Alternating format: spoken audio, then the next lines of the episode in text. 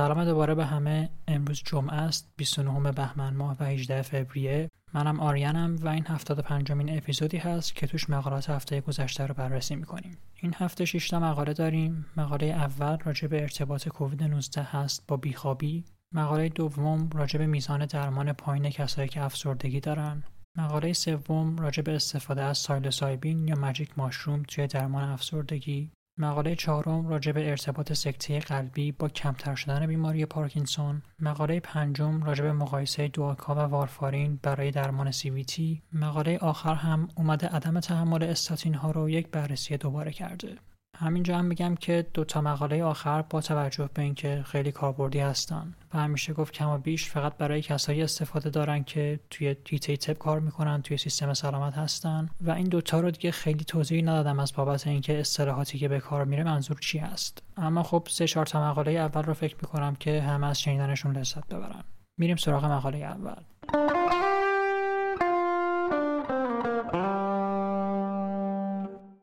مقاله اول امروزمون راجع به ارتباط کووید 19 هست با بیخوابی. اگر اشتباه نکنم تا حالا این آرزه کووید 19 رو بررسی نکرده بودیم. اما توی متون آرزه بیخوابی در اثر کووید 19 مطرح بوده، ترمای مختلفی هم بهش دادن. اسمای از جمله کرونا سامنیا یا کووید سامنیا که ترکیب کلمات کرونا و کووید هست با کلمه اینسامنیا به معنی بیخوابی. حالا کشورهای مختلف که مطالعه انجام دادن راجع به شیوع این آرزه حدس می‌زنن که به صورت بینالمللی بین کل کشورها افرادی که کووید 19 می‌گیرن 36 و 7 درصدشون مبتلاشن. توی کشورهای مختلف هم اعداد همین حدود بوده. توی یونان 37 درصد توی بریتانیا نزدیک به 25 درصد فرانسه 19 درصد آمریکا 33 درصد چین 18 درصد. این آرزه رو مطالعات توی جمعیت های مختلف هم بررسی کردن. یکی از گروه هایی که این آرزه توشون شیوع بالایی داشته افرادی بودن که توی سیستم سلامت کار می‌کردن شیوعی اندازه 38.9 درصد.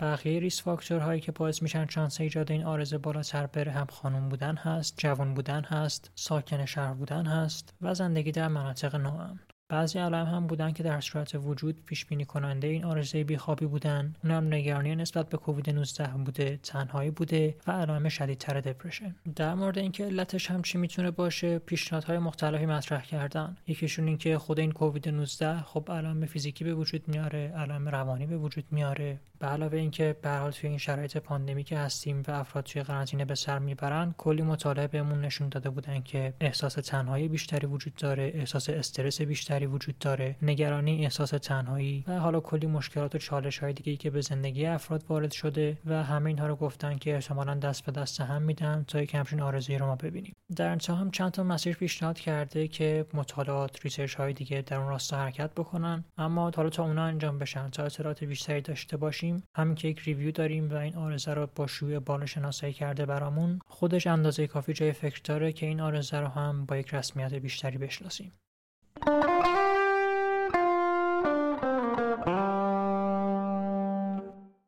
مقاله دوم بهمون میگه میزان درمان افسردگی توی کل دنیا پایین هست. برای اینکه اهمیت این مقاله رو بهتر متوجه بشیم فکر کنم خوبه که این مقدار صحبت بکنیم راجع به شیوع افسردگی توی دنیا و اهمیتی که برای سیستم سلامت داره. سال 2019 که اومدن بار بیماری های مختلف رو توی سطح دنیا بررسی کردن از بین 369 تا بیماری آسیب مختلف اختلال افسردگی ماژور یا MDD رتبه 13 بیشترین بار بیماری ها رو داشته. پیش بینی هم می‌کنن که تا سال 2030 که توی سیاست گذاری های کلان اونقدر هم زمان دوری نیست به رتبه اول برسه. همونچه هم که می‌دونین اینطور نیست که بگیم این بیماری فقط کیفیت زندگی فرد رو پایین میاره با توجه به اینکه مثلا ریس فاکتور خودکشی هم محسوب میشه و از این نظر بالقوه پیامدهای کشنده داره. خوشبختانه با توجه به این اهمیتی که داره و شیوع زیادی که داره پیدا می‌کنه این چند سال اخیر خیلی توجه بهش شد. یعنی کشورهای متفاوتی متحد شدن که بیشتر در راستش تلاش بکنن. درمانهایی که داریم حالا چه از نوع دارویی چه از نوع روانشناختی چه از انواع کارهای اجتماعی که می‌تونیم انجام بدیم بیشتر شده. این مقاله هم خواسته این تلاشهایی که انجام دادیم رو بررسی بکنه. ببینین درمانهایی که داریم انجام میدیم چه میزان از افرادی که افسردگی دارن رو داره پوشش میده. یا یه جور دیگه بگیم می‌خواد میزان درمان افسردگی رو در یک سطح بینالمللی بررسی کنه. توی سیستماتیک ریویوشون 149 تا مطالعه رو بررسی کردن از 84 تا کشور مختلف. اینکه میزان ارائه خدمات چقدر بوده رو با توجه به نوع خدمت گزارش کردن. اگر بیم هر نوع خدمتی که یک سیستم سلامت ارائه میده برای افرادی که افسردگی دارن رو حساب بکنیم توی کشورهای پیشرفته 51 درصد و توی کشورهای فقیرتر 20 درصد افراد از این خدمات استفاده می‌کنن. اما اون چیزی که استاندارد کار هست و هدف ما هست این نیست که حالا سیستم سلامتی هر کاری انجام بده. هدف این هست که کسایی که رشتهشون مرتبط با سلامت روان هست مثل کارهایی که روانشناسا می‌کنن روانپزشکا می‌کنن سوشال ورکرها انجام میدن. این اون چیزی هست که می‌خوایم انجام بشه و ارائه بشه به افراد که خب اینجا می‌بینیم میزان درمان خیلی پایین تر میاد 33 درصد توی کشورهای با درآمد بالا و می‌رسه به 8 درصد توی کشورهای با درآمد پایین. یک تعریف دیگه هم داشتن از درمان شدن که نه تنها سیستم سلامت خدمت ارائه بده نه تنها از طریق کسایی که کارشون سلامت روان هست باشه بلکه این خدمات طبق آخرین guideline ها و شواهد و evidence ی که ما داریم ارائه بشه که خب اسم این معیار رو گذاشتن MAT یا Minimally Adequate Treatment یعنی حداقل درمان کافی. حالا این خدمت آخر اینی که میگیم با طبق guideline باشه به همه ارائه بشه چقدر استفاده میشه. توی کشورهای با درآمد بالا 23 درصد توی کشورهای با درآمد پایین 3 درصد. که خب نشون میده خیلی جای کار هست. یعنی اینکه چه در کشورهای با درآمد بیشتر چه کشورهای با درآمد کمتر مسیر طولانی داریم که پیش بریم. و آخرش هم پیشنهاد می‌کنن که ادامه بدیم به جمع کردن داده ها به خصوص توی کشورهای با درآمد کمتر که مطالعات کمتری بیرون میاد و خب پیش بینی کردن که ما اگر روتین به این دیتا رو جمع آوری بکنیم بتونیم که پلن های بهتری هم داشته باشیم برای کنترل دپرشن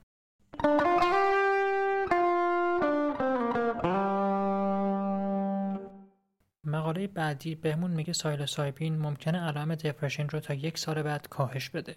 راجع به افسردگی به همین مقاله قبلی صحبت کردیم و از این نظر مقدمه طولانی نداریم. حالا اگر که احیانا از این field خاص اطلاع ندارید یک حیطه وجود داره به اسم psychedelic psychotherapy. توش میان از این موادی که به حالت کلاسیک به عنوان روانگردان می‌شناسیم مثل psilocybin که ماده فعال magic mushroom یا قارچ است. که البته من همینجا از قارچ منظورم اون قارچی است که ماده مخدر هست نه قارچ خوراکی. میان از این مواد به عنوان درمان استفاده می‌کنن برای بعضی بیماری ها به عنوان مثال همین درمان افسردگی هست که از psilocybin استفاده کرده بودن ولی توی کوتاه مدت تا انجام شده بود که نتایج خوبی داشت. اینجا خواستن که اثر این ماده رو توی طولانی مدت تر بررسی بکنن. یعنی که ببینن اگر فردی الان تحت درمان قرار بگیره یک سال از الان آیا هنوز علائمش کمترن یا خیر. مطالعه حجم نمونه خیلی بزرگی نداره و فقط 24 نفر کاملش کردن. افرادی که شرکت کردن بین 21 تا 75 سال بودن. همشون هم کسایی بودن که شدت افسردگی تک قطبیشون متوسط تا شدید بود. برای اینکه سوء تفاهمی هم پیش نیاد افسردگی تک قطبی که میگیم می‌خوایم فرق بزنیم بینش با اختلال دو قطبی وگرنه همون اختلال افسردگی ماژور هست همون امدیدی منظورمونه اینجور هم نبوده که این افراد به تازگی مبتلا شده باشن. اکثرشون دو سالی بوده که علائم داشتن 88 درصدشون کسایی بودن که دارو دریافت کردن در گذشته 58 درصدشون هم حین شروع مطالعه داروهای دیگر رو مصرف می‌کردن. درمان این افراد به چه صورت بوده؟ اومدن دو تا تک دوز به اینها با فاصله دو هفته از این سایلوسایبین دادن که استفاده بکنن. البته فقط همین نیست که ماده رو بدن بهشون و تنها ولشون بکنن. قبلا توضیح دادیم راجع به شیوه اداره جلساتشون که همراه روان درمانی هست استفاده از این مواد. قبل از اینکه به نتایج این مطالعه برسیم موردی که استفاده کردن برای تعیین میزان افسردگی افراد نمره دهی گرید همیلتون بوده. که بر اساسش اگر فردی نمرش 24 یا بالاتر بشه افسردگی شدید داره. بین 17 تا 23 افسردگی متوسط. بین 8 تا 16 افسردگی خفیف. 7 و کمتر هم فرد افسردگی نداره. حالا میانگین نمره موقعی که مطالعه شروع شده توی این افراد 22.8 بوده که میفته نزدیک به بالای رنج افسردگی متوسط. حالا یک هفته بعد از اینکه درمان رو انجام دادن این نمره 22.8 هم رسیده به 8 و 7 بعد از اون 8 و 9 یک ماه بعد 9 و 3 سه ماه بعد 7 6 ماه بعد و 7 و 7 هم یک سال بعد. که خب طبق نمره دهی گفتیم 8 تا 16 که خیلی از این اعداد توش بودن. میشه افسردگی خفیف. اون هفته هم که بعد از 6 ماه اندازه گیری کرده بودن میشه در واقع فرد بدون افسردگی. با معیارهای دیگه هم تاثیر درمان رو بررسی کردن. یک معیاری تعریف کردن به اسم treatment response یا پاسخ به درمان. تعریفش هم این بوده که چه تعدادی از این افراد 50 درصد یا بیشتر نمرشون کم شده که رسیدن به یک عدد 75 درصدی یک سال بعد از درمان. یک معیار دیگهشون هم remission یا خاموش شدن بیماری هست که رسیده به 58 درصد بعد از یک سال. هیچ عارضه جانبی که بخواد ارتباط پیدا بکنه با psilocybin طی این یک سال هم مشاهده نکردن. هیچ کسی هم نبوده که خارج از مطالعه از این ماده بخواد استفاده بکنه. نمراتی که افراد به خودشون می‌دادن از نظر وجود personal meaning یا معنای شخصی spiritual experience یا تجارب روحانی mystical experience یا تجارب جادویی بخوایم بگیم. همه اینها بالاتر رفتن و پیش بینی کردن که well-being یا خوب بودن حال فرد هم. توی اون نقطه دوازده ماه بعد بهتر باشه. اما خب این چند تا مورد پیش بینی کننده بهبودی از افسردگی نبودن. قبل از اینکه مقاله رو تمام کنیم هم یک نکته هست که خودشون گفتن. من هم میگم اونم این بوده که این نتایجی که بهش رسیدن توی setting research بوده. هنوز در مراحل اولیه پژوهش هستیم. توی همین سطح هم یک تیم کاملی بوده. کلی آمادگی داشتن. از نظر کادر پزشکی که آماده باشه. therapist هایی که آماده بودن. و نمی‌خوان این برداشت بشه که افراد خودشون برن این ماده رو استفاده بکنن به عنوان اینکه دارو هست و بهتر میشیم.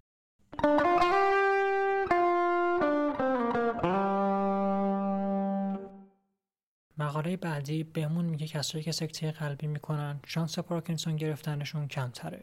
در حد یک جمله اگر که اطلاع ندارین بیماری پارکینسون چی هست یک بیماری هست که توی طولانی مدت میاد سیستم عصبی مرکزی ما رو تخریب می‌کنه. علائم خیلی زیادی هم از خودش به جا می‌ذاره. مهمترینش علائم موتور هستن که فرد لرزش دست پیدا می‌کنه کندی حرکت پیدا می‌کنه مشکل توی راه رفتن پیدا می‌کنه و کلی علائم دیگه. حالا از نظر اینکه چه عاملی منجر به این بیماری میشه علاوه بر اون مکانیسم های neurodegenerative اصلی چند تا مسائل دیگه هم هستن که بعضیاش مربوط به عروق هستن. از جمله مثلا lacunar infarct ها یا درگیری های عروقی توی substantia nigra ماده سفید مغز و بقیه قسمت ها که واردشون نمیشن. در مورد مکانیزم های عروقی به خاطر این صحبت کردیم که ارتباط این بیماری رو با MI یا سکته قلبی نشون بدیم. از جمله اینکه بعد از سکته قلبی عوارضی مثل atrial fibrillation می‌تونیم داشته باشیم مشکلات حرکت دیواره قلب ممکنه داشته باشیم که خب خود اینا می‌تونن منجر به لخته و سکته مغزی بشن. به علاوه اینکه اون نارسایی قلب و کاهش فشار خونی که بعد از سکته قلبی پیش میاد می‌تونه ریسک watershed infarct ها رو توی مغز بالا ببره.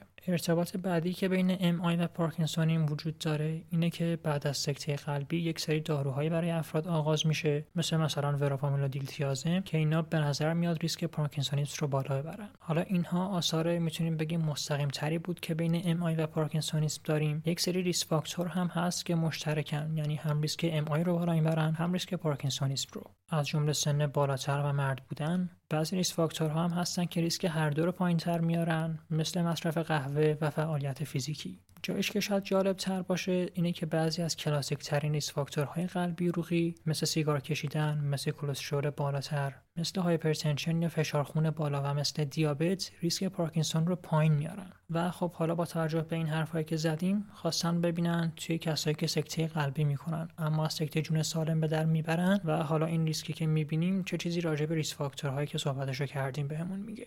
چیزی نزدیک به 182 هزار نفر که مانگ سکته حاد قلبی داشتن را بررسی کردن مقایسه کردن با چیزی نزدیک به 910 هزار نفر گروهی که سکته قلبی نکردن. میانه سنی افراد 71 سال بوده 62 درصدشون مرد بودن و اینها را 21 سال follow کردن.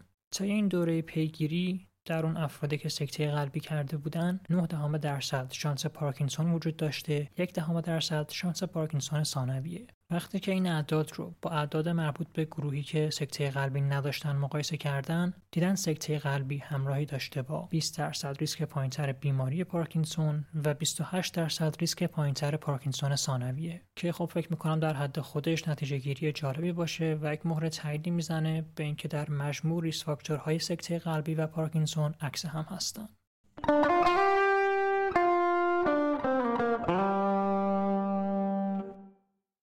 مقاله بعدیمون اومده DOAC رو با وارفرین مقایسه کرده توی درمان CVT همونجوری که می‌دونین این DOAC ها مثل آپیکسابان ریواروکسابان اینا مرتب مقایسه شدن با وارفارین توی بیماری هایی که به طور کلاسیک با وارفارین درمان می‌شدن. توی درمان AF هم خودش رو نشون داده که از وارفارین بدتر نیست توی ترومبوز های پا و ریه هم همینطور. توی cerebral venous thrombosis هم همونجوری که می‌دونین خب اون اول کار درمان استاندارد این هست که هپارین شروع بشه انوکساپارین شروع بشه. بعدش هم که دوره حاد بیماری میگذره بیمار خب تا حالا با وارفارین مرخص می‌شده می‌رفته سر زندگیش. و حالا اگر مشکل provoked بوده علت واضحی بوده برای اینکه چرا CVT پیش اومده برای چند ماه و اگرم که provoked نبوده تا آخر عمرش معمولا فرد مصرف می‌کرده دارو رو اینجا برای اینکه بیان این دو ها رو مقایسه بکنم با وارفارین توی درمان CBT 1025 نفر که این مشکل رو داشتن بررسی کردن توی آمریکا، اروپا و نیوزلند. مثل همه مطالعات دیگه طی سیر پروژه یک سری از افراد رو حذف کردن از جمله کسایی که سرطان داشتن یا کسایی که سندرم آنتیفوسفولیپید داشتن. در نهایت توی 845 نفر آنالیز نهایی انجام شده. میانگین سن 44 و 8 دهم سال 64 و 7 دهم درصد افراد هم خانم بودن. 33 درصد این افراد دواک گرفتن 51 و 8 دهم درصدشون وارفارین دریافت کردن 15 و 1 دهم درصد هم هر دو تا رو گرفتن توی زمانهای مختلف. با میانه دوره follow-up 145 روزه‌ای که داشتن دیدن که به ازای هر 100 بیمار سال یا 100 patient year 5 و 68 دهم ترومبوز های وریدی recurrent بوده 3 و 77 صدم خونریزی های major 1 و 84 صدم مرگ. وقتی هم که وارفرین را با DOAC ها مقایسه می‌کنید در نهایت یه ریسک مشابه دیدن. هم از نظر لخته های وریدی recurrent هم از نظر مرگ جایی که های مقداری برتری داشتن آرزوی مهم خونریزی بوده. 65 درصد ریسک پایینتر داشتن برای خونریزی ماژور که بیشترین میزان کاهشش توی خونریزی های مغز بوده. جوری که با اون معیار 100 بیمار سال که گفتیم توی دواک ها 1.52 صدم مورد دیده می شده با وارفارین 3.51 صدم که نزدیک به دو برابر هست با وارفارین اما ریسک خونریزی توی همه جا به غیر از مغز نسبتا مشابه بوده 91 صدم برای دواک ها 1.15 صدم برای وارفارین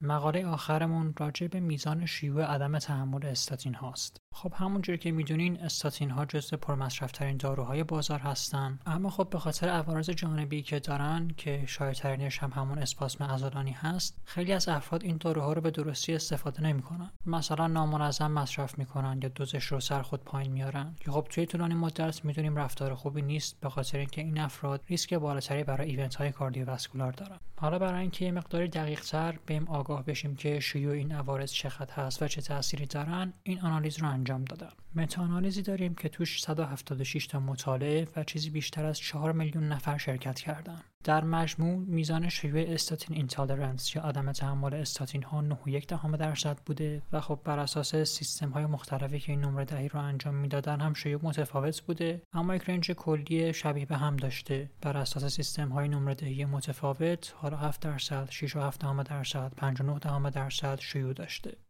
میزان شیوع رو بر اساس استفاده که از دارو میشه هم بررسی کردن. دیدن توی مطالعاتی که کاربرد دارو هم به صورت پیشگیری اولیه بوده هم پیشگیری ثانویه 18 درصد بوده جاهایی که فقط پیشگیری اولیه بوده 82 دهم درصد جاهایی که فقط پیشگیری ثانویه بوده 9 دهم درصد. حالا risk factor ها چی بودن و چیا ریسک این عوارض رو بالاتر می بردن سن بالا 33 درصد احتمال رو بیشتر می کرده خانم بودن 47 درصد. نژاد آسیایی و سیاه 30 درصد.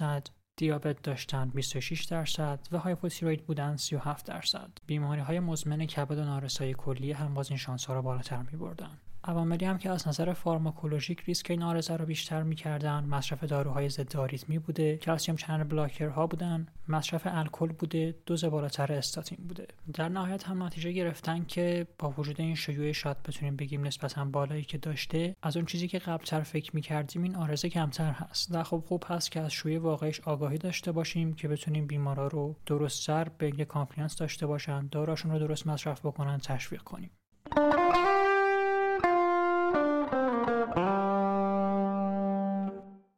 خب مثل همیشه ممنونم از همراهیتون و امیدوارم که لذت برده باشین. مثل همیشه لینک ها در دسترس هست توی description هر جا که شک داشتین و می‌خواستین کامل بخونین می‌تونین تشریف ببرین. مثل همیشه هم اگر که کامنتی موردی سوالی چیزی بود خوشحال میشیم که بشنویم. و تا دفعه بعدی خداحافظتون.